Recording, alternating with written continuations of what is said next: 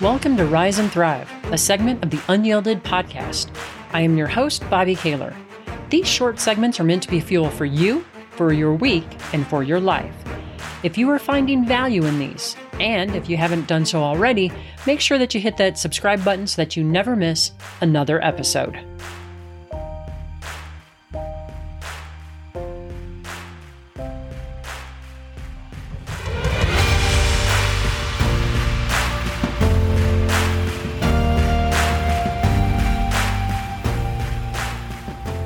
Welcome to part two in our series on building mental fitness. Last week, in part one, I talked about the first of the three core mental fitness muscles, the saboteur interceptor.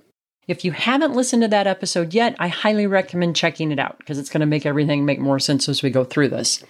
Today, though, we're going to move on to the second core mental fitness muscle, and that is the sage muscle.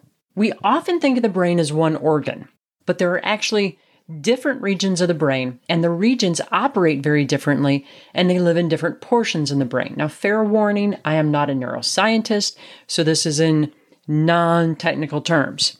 First, though, let's talk about the saboteur brain. Sometimes some people refer to this as the survival brain or the primitive brain. This lives in the limbic system, the brainstem, and parts of the left brain. The saboteur brain motivates us through emotions like fear, guilt, shame, stress, anger, and insecurity. And some people really believe that this is the way that you should motivate yourself. If we believe that, then we tell her things like, you know, no pain, no gain. Never take it easy on yourself. You have to push yourself hard all the time. Keep pushing, keep grinding, and so on. You probably recognize those. And here's the catch you can be successful motivating yourself that way. The problem is that it's really hard to be happy that way. When I learned that, it really clicked for me in terms of what I've heard so many of the highly successful people that I've worked with over the years say. They've told me, I know that I'm successful, but I'm not really happy. Or they'll say something like, you know, I feel like I'm missing out on the rest of my life.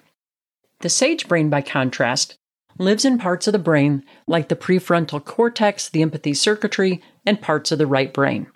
The sage brain is associated with positive emotions like peace and calm, clear headed focus, creativity, big picture thinking, and the ability to act with clarity and calm. The sage brain also helps us frame challenge as an opportunity. It motivates us with positive emotions like empathy, curiosity, creativity, passion, and purpose.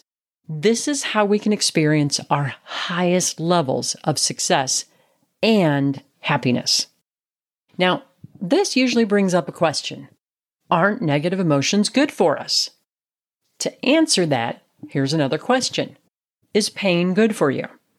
The answer to that is yes, but for how long? So, for example, if you put your hand on a hot stove, the pain that you feel is good for you. It tells you to remove your hand. But for how long do you need to feel that pain? A split second? The same is true with our quote unquote negative emotions like stress.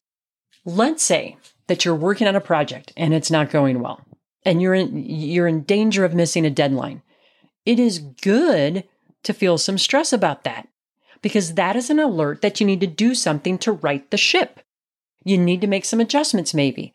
But you, you only really need to feel that level of stress for a second or two as an alert.